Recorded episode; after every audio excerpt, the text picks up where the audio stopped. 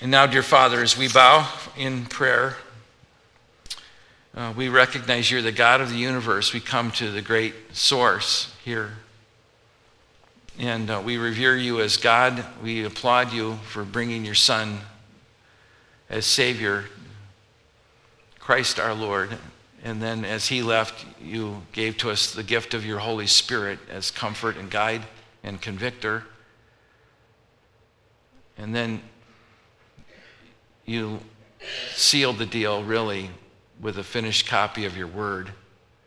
So if we ever wondered the detail of Christianity, we we have a Bible, and we are privileged to know how you want us to live. And so we pray, Lord, in this season, our hearts would be fervent to be close to you, devoted to be walking with you in faith.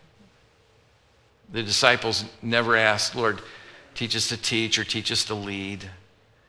But they did ask, and we ask it today, teach us to pray, that we walk in communion with you in tight relationship because we stay connected. That's really our prayer, that we'd be prayerful people always throughout the day checking in. Many of us in the room are holding cards with a, a name or two or three or six or eight names on it of people that are heavy on our hearts who need to trust Christ. I pray over those names, not knowing them, but I pray over those names. And it's not that numbers don't matter that much to us, Lord, they really don't, but every number represents a person, and every person represents someone that you love, and every person that you love, Christ died for. And so because of that, we pray for people name by name, number by number, because it really does matter. Tenderize our hearts, Lord, I pray, to, to be people of prayer who always talk and listen to you. And in that, those commune moments, uh, may we find real spiritual community with you. And may we live to your glory, to the honor of your Son. And I pray this in the name, anticipating the resurrection again this weekend. Pray to the, to the name of the resurrected Savior and Lord, Christ, our own. We pray these things. And the church says, amen? Amen. So next Sunday, eight thirty, ten, and eleven thirty, okay? Come bring a friend, come early, and uh, enjoy the day. Now,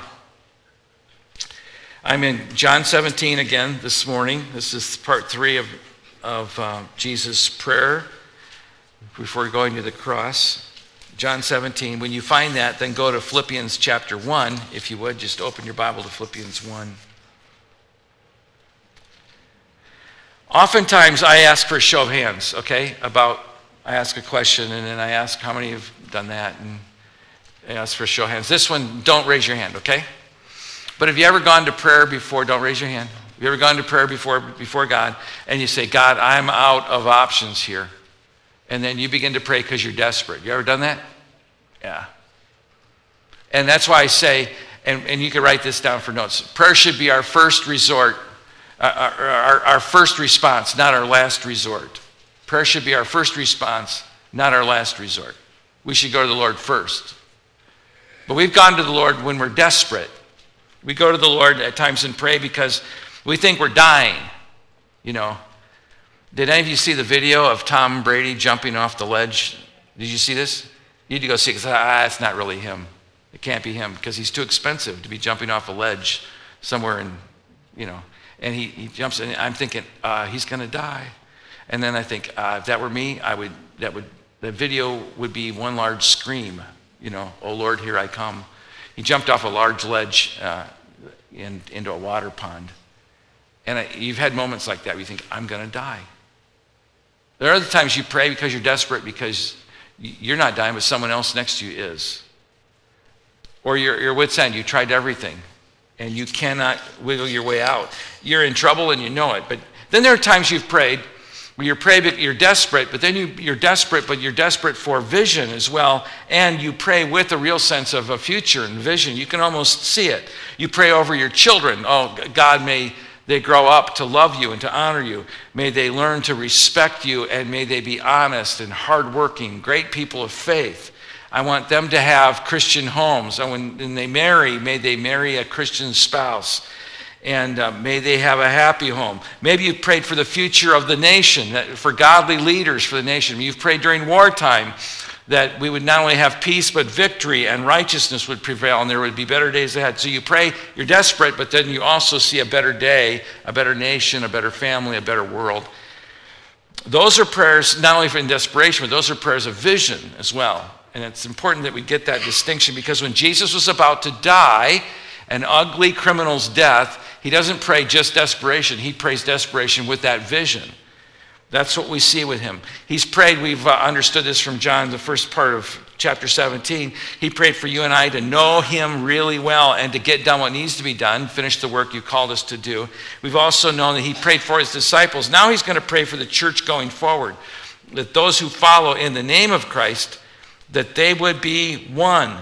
Pick it up at John chapter seventeen, verse twenty. My prayer, these are Jesus' words, is not for them alone, just for the disciples alone, he's saying. I pray also for those who will believe in me through their message. In other words, this is future Christians. He's talking about those who will follow Jesus down the road. Think about that for a moment. Here's a guy who's about to die, and it's going to be an ugly death, and he knows that, and yet he's praying for the future followers who will band together, and he sees that church. No one else knows that's going to happen. He sees this church, this actual local church, and he prays for us. Think about that. That's amazing, humbling. He knows his plan is to be savior of the world, pay for the sins of the world for all time. He knows that plan will succeed. He knows he will rise from the dead. He will go back to the Father. He also knows those bands of believers will meet on hillsides and in houses and on rooftops, and then they'll eventually build buildings of their own, and they will begin to reach the, the corners of the world, if there were corners.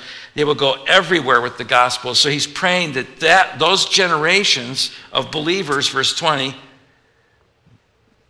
I, I pray, Father, that they will believe in me and that they be one in their message. I, I'm looking to you, Father. This is really humbling. You could put your name in there. I pray also for those who will believe, for Bob and Joaquim and Mary and Alice and Franklin. I'm praying for you by name that they'll believe the message. Now, when Jesus prays that, he's really praying like a priest. We don't view Jesus as a priest very often. The Bible says he's a great high priest, um, so he really he's the ultimate priest. But if you were to go to Exodus twenty-eight, this is a cool uh, sideline to this. If you were to go to Exodus twenty-eight, you can take notes and go read that on your own. You'll find that there are twelve tribes in the Old Testament. Each tribe had its own priest. Each priest wore different armaments. They had different kind of clothing, and they'd actually have a, a breastplate or a shield, or they'd have a helmet. They were different pieces, but they would put on those pieces and represent their tribe. So when the twelve got together, it would be there. Naphtali, that's my tribe.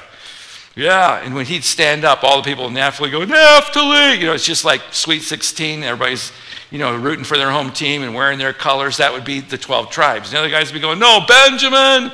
You know, it's just, it's the twelve tribes. And these twelve guys each represent one twelfth of that whole kingdom.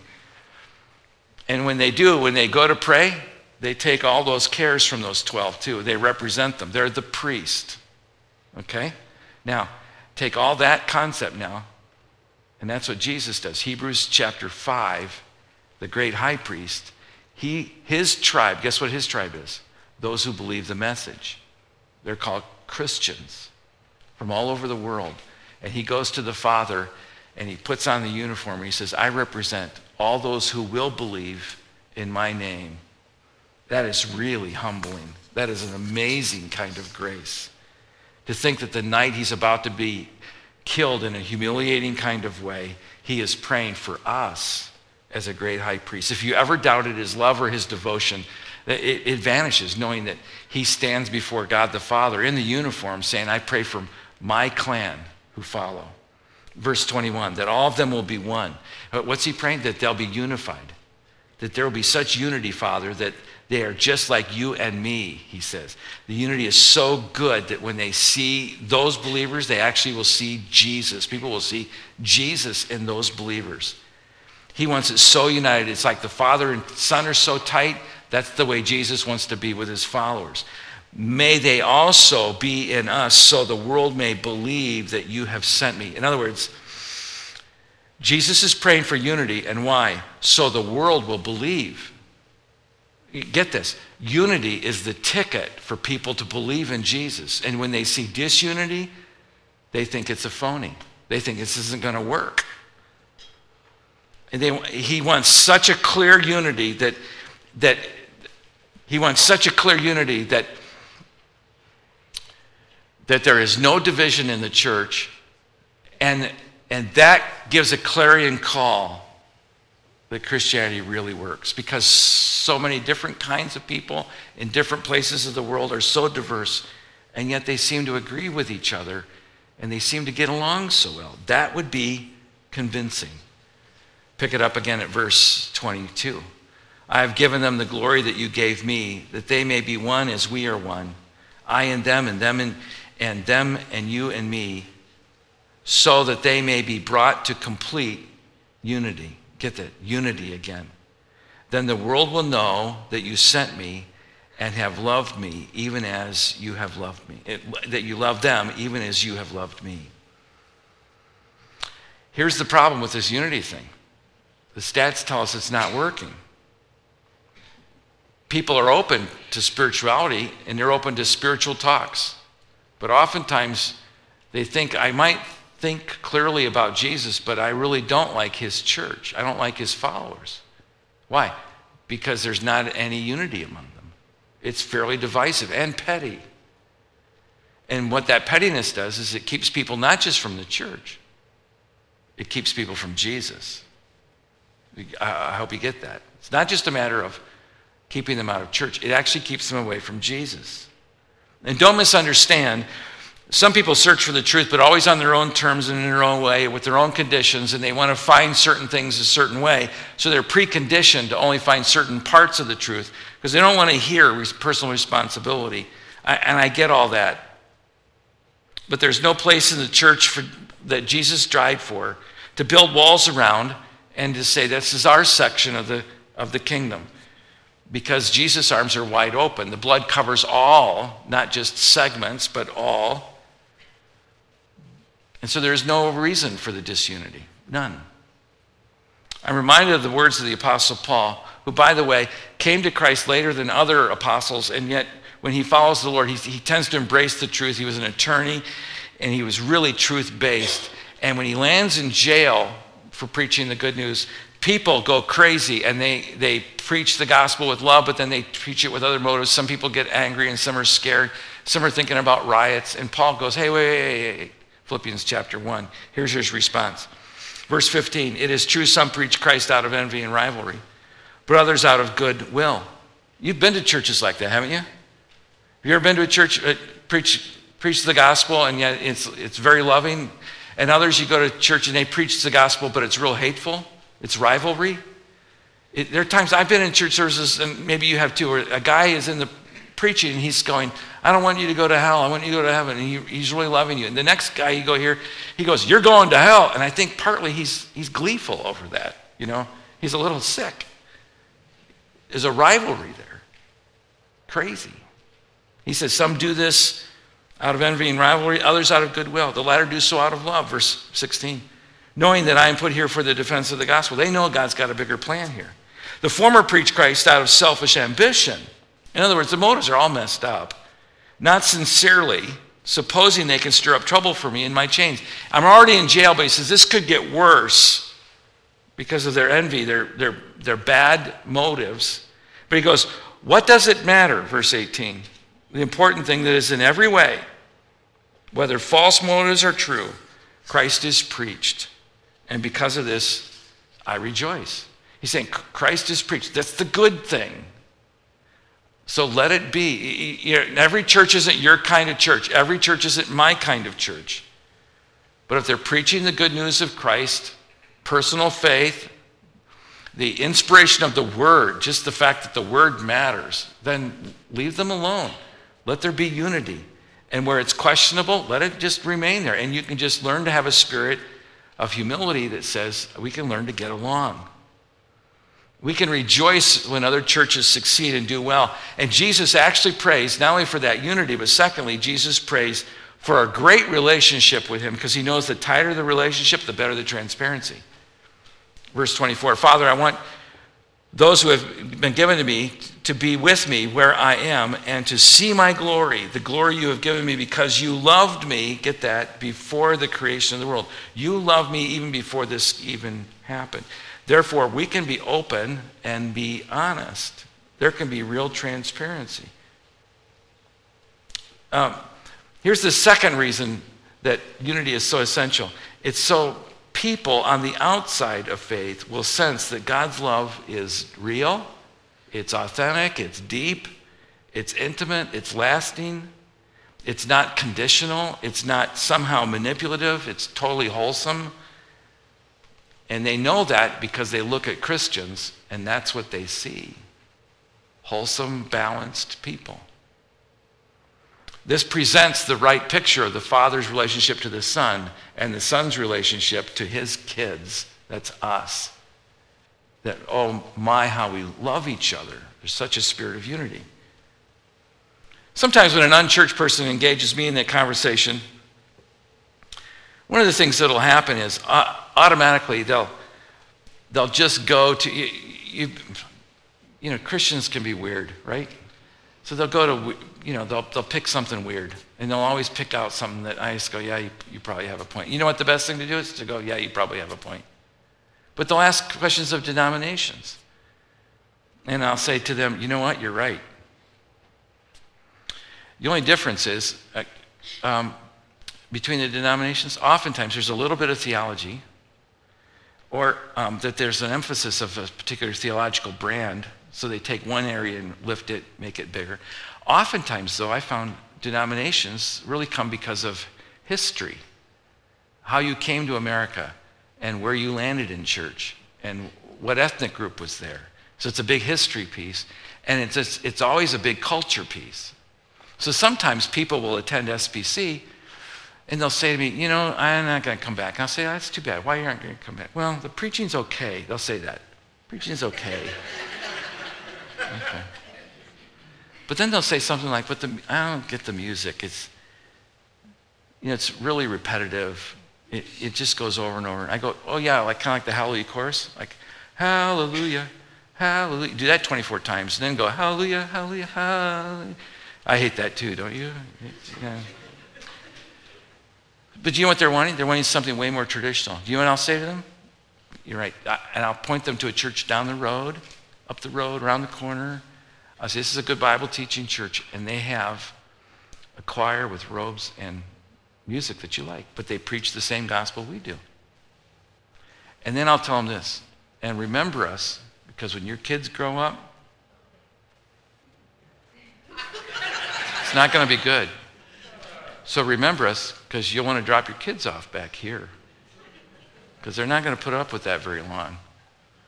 And you know what? They'll thank me for that. And then they'll say, why are Christians so weird? I go, well, you know, people are weird. Aren't they? They are. And just because you come to Christ doesn't mean you untangle everything in your life. The tree is still pretty knotty, the family tree. And uh, I didn't say naughty. I said naughty, okay? The tree is still pretty knotty. And people are just weird. But it has to do with history. It has to do with culture. Okay, now it's time for a show of hands. How many of you at some point in your life um, were part of uh, a family? Okay, good. Right. So you'll identify with this. You know that I come from a family that has some really great, rich heritage. Uh, my dad's in heaven. Just passed away uh, four years ago. Actually, on Good Friday, his first Sunday in heaven was Easter. Is that cool or what? Huh?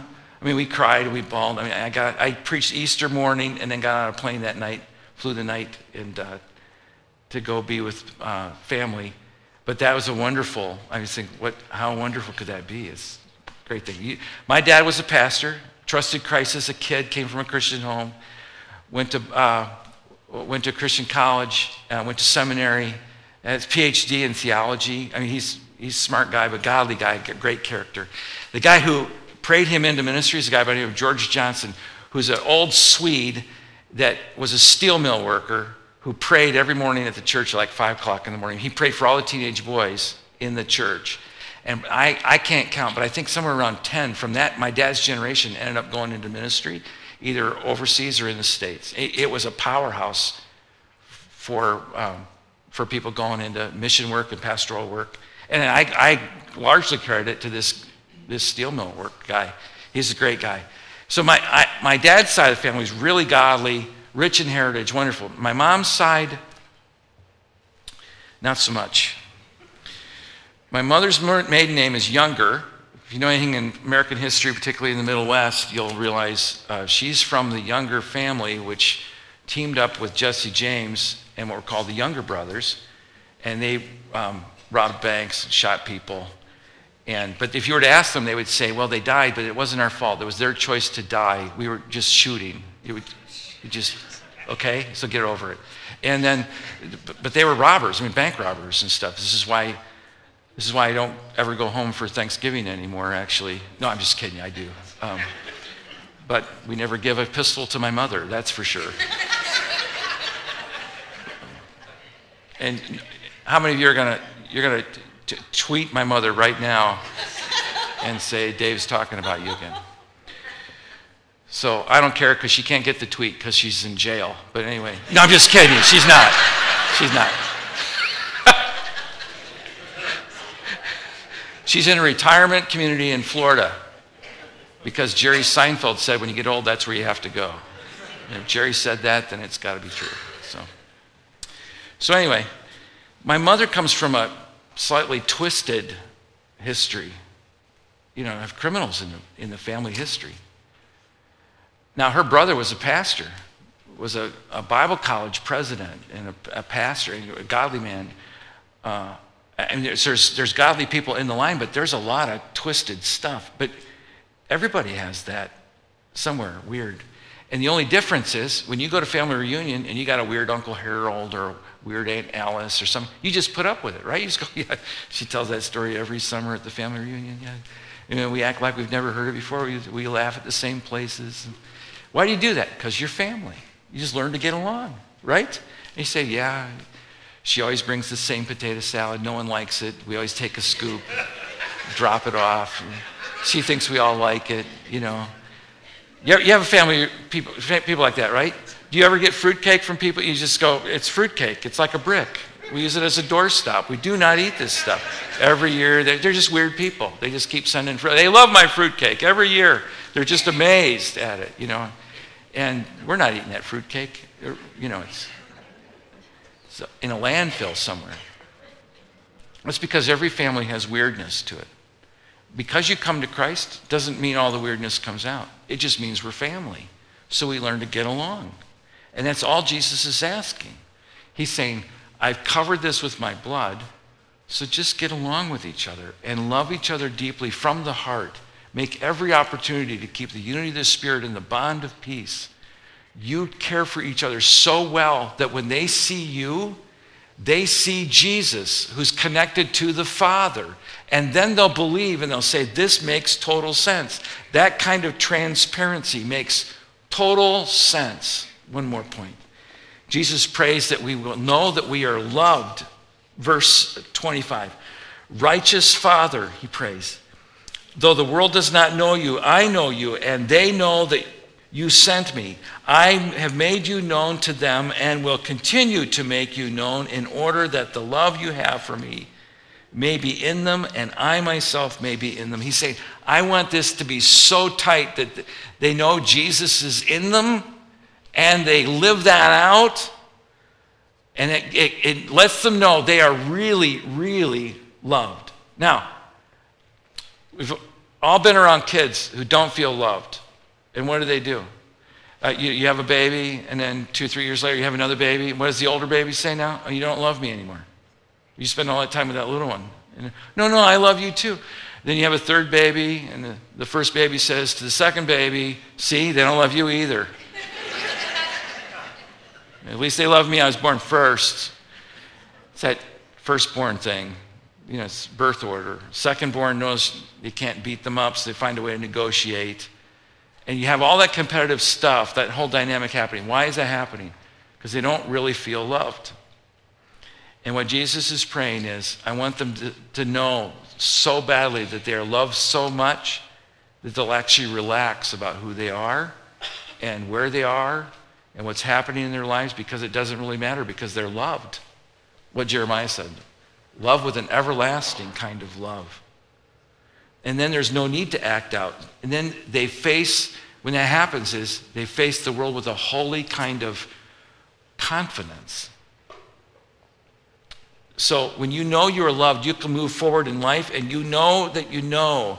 You don't have to create drama. You don't have to, because you, you know you're loved. Most insecure people will create some kind of stir to get attention.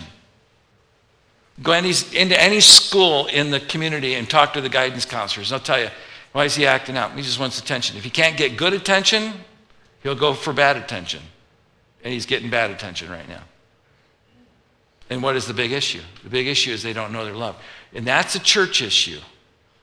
Because in our communities, if we would love people with an unconditional love, accept people unconditionally, some of this stuff would fade away. Some of the weirdness would fade away, and they would find Christ to be absolutely all in all, all we need. He is sufficient for all we need for life and for godliness when they see Christians getting along. Okay, one more story, and then I'm done. The guy's name is Andy Stanley. He pastors the North Point Community Church outside of Atlanta, Georgia. Andy is a great theologian, great pastor, really good guy. You can YouTube him and catch a message of his online. A wonderful guy. He's the son of Doctor Charles Stanley, who's written, I don't know, fifty books or something, but he's been on T V since I was a kid. He's a national broadcast guy out of Atlanta as well, the First Baptist Church in Atlanta. Doctor Charles Stanley's a godly man as well, wonderful guy. Andy went to college, went to seminary, worked for his dad for a few years, and then went to the north side of Atlanta and planted North Point Community Church. They met in facilities that were rented because they didn't know what was going to happen. And as they rented facilities, they outgrew them, and the place was bursting. It had lots of people attending. He's a great communicator. They had some really good things happening, and, but the church just was booming. It was a wonderful ministry. So they looked to buy property, but they knew they needed to have not just a few acres. They knew they knew they needed to have lots and lots of acres because they need parking, they need facility and recreation, and they wanted room to expand. So they were thinking long term. So we need a big piece of property, which means they're not going to be down in the hub of the city, and even outside just a bit risky. They may, may need to go out a little further so they can get a big parcel of land. They finally land on one that they can get and afford. And when they see it, Andy realizes, I can't buy that because right next to that is a real tiny one row of cars kind of church. It was a Calvary Chapel church. And Calvary Chapel is a wonderful denomination out of Costa Mesa. We sing, actually, a lot of the music comes out of Calvary Chapel. But it's a little Calvary Chapel church, just a handful of people, one row of cars. And he's going to build a mega building right next to this little church. And he feels bad, like that's just not right. But they don't have anywhere else to build. So he puts off the decision for a while. Finally, they decide, we just we have to go with this, I'm sorry. So they buy the property, close the deal, build the building, put in acres of parking next to this little postage stamp of a church. Andy moves the ministry there. It flourishes and does well. They've gone to multiple services. It's going very well. And one day he goes to lunch. These are Andy's words from his story. He goes to lunch. When he comes back from lunch, he has a pink slip. It's a callback. Have you ever had one of those? It's a callback slip. And it's from the guy at the Calvary Chapel. Well, Andy thinks, I, uh-oh, this is not going to go well. Because we, we create traffic problems. Andy already knew. We create traffic problems there. People probably can't get to church. What do you think you're doing? You're taking over. You're the monster. He had all this stuff in his head. So he didn't want to call.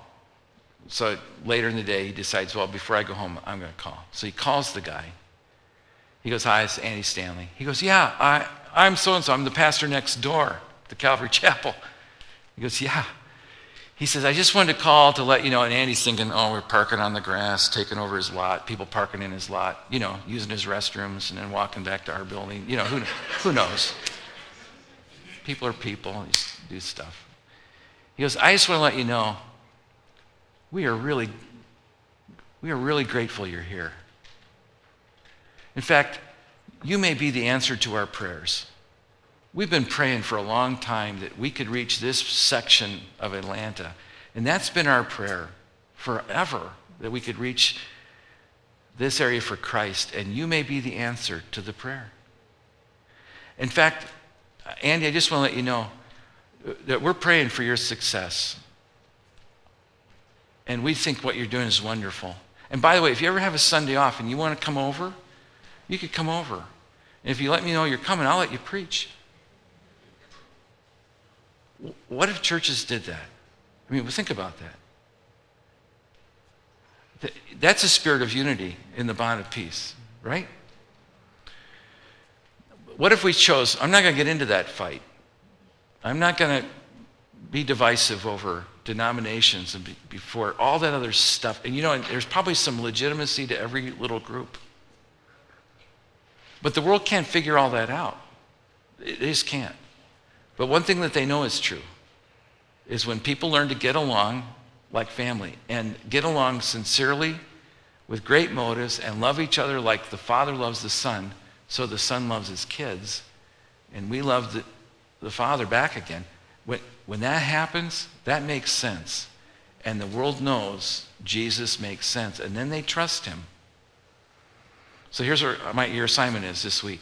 When you're driving through town, when you drive past a church, you know you're on your way to work, right on your way home, keep one hand on the wheel, take the other hand and raise your hand and just bless them. Just say, God, bless that church. I, I don't, may they preach the word, may they love Jesus, may they be full of the Holy Spirit, may the, any stuff that's happening that's unhealthy, may it detox from itself, but and we can't fix everything, but you know what we could do? We could pray for other churches to flourish for the glory of Christ, because the mission is ours, not just ours, but ours. And if we did that, I just think how how that would make sense of, of Christianity to those who are outside the family. And if it's your inclination to pray with both hands raised, pull over. You know, don't don't drive that way. Some of you say, oh, I couldn't raise both hands because I'm texting while driving. Don't don't do that. You'll you'll go to heaven earlier than you're supposed to. All right, let's take out our cards again. We're going to pray. And uh, let's bow for a moment. And let's pray for those who are yet to receive Christ, who just really need the Lord.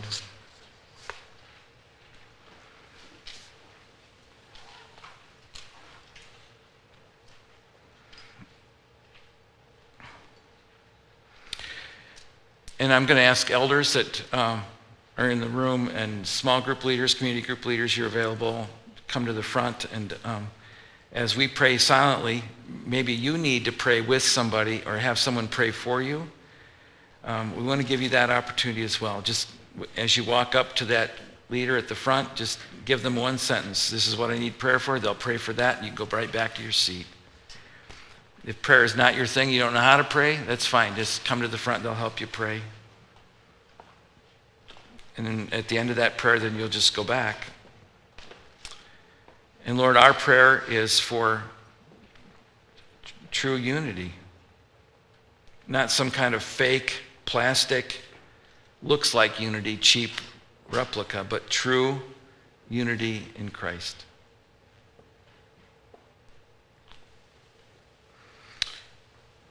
And as you pray, maybe your prayer is for other churches. You've been really, your nature is to be competitive, not cooperative.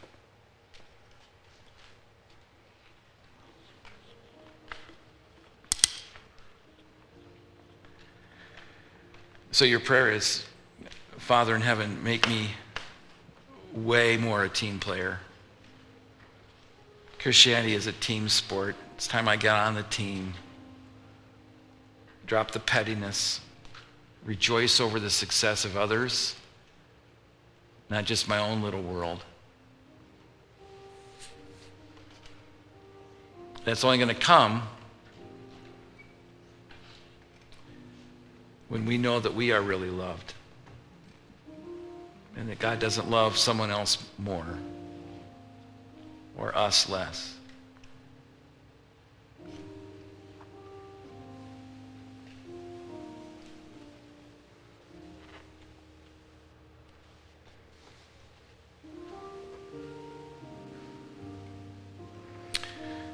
For some, the struggle is, I, I struggle with unity because I, uh, I'm at aught with a brother or sister in Christ. Then this week, Lord, is the week we're going to make it right. And if you can make heaven and hell that distinctly right, you can make heaven fit for us and we were bound for hell. You can correct that, then you can correct any relational piece. That's for sure.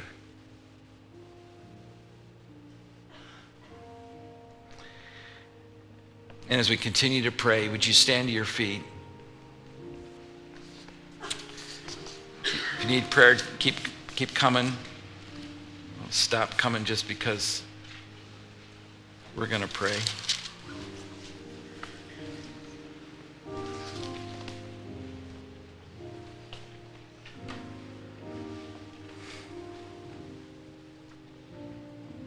Lord, there are days we're just embarrassed over our own pettiness. We, we traffic in the negativity and the scarcity instead of seeing the gracious hand of our good Lord in heaven, a hand of abundance, not a hand of scarcity. We get territorial like little kids. Forgive us. Help us to forsake that. May we bless the churches around us. I pray for godly leaders who will preach the gospel of Jesus Christ next Lord's Day. I pray you fill them with your Spirit, fill them with your word, that they speak not just with compelling words, but with the power that only the Holy Spirit would put in their lives. So they deliver the goods, because they are the goods. And may we be the church that fights the good fight and finishes the course and keeps the faith. Lord, we pray. Henceforth, there is laid up for us a crown of righteousness, which the Lord, the righteous judge, will give to us, and not just to us, but to all those who love your appearing, because it's about you. It's not, it never has been about us. It's always been about you, which strangely ends up being good for us. It always ends up being for our pleasure, but it's, it has to be all about you. Lord, may we be all about you this week.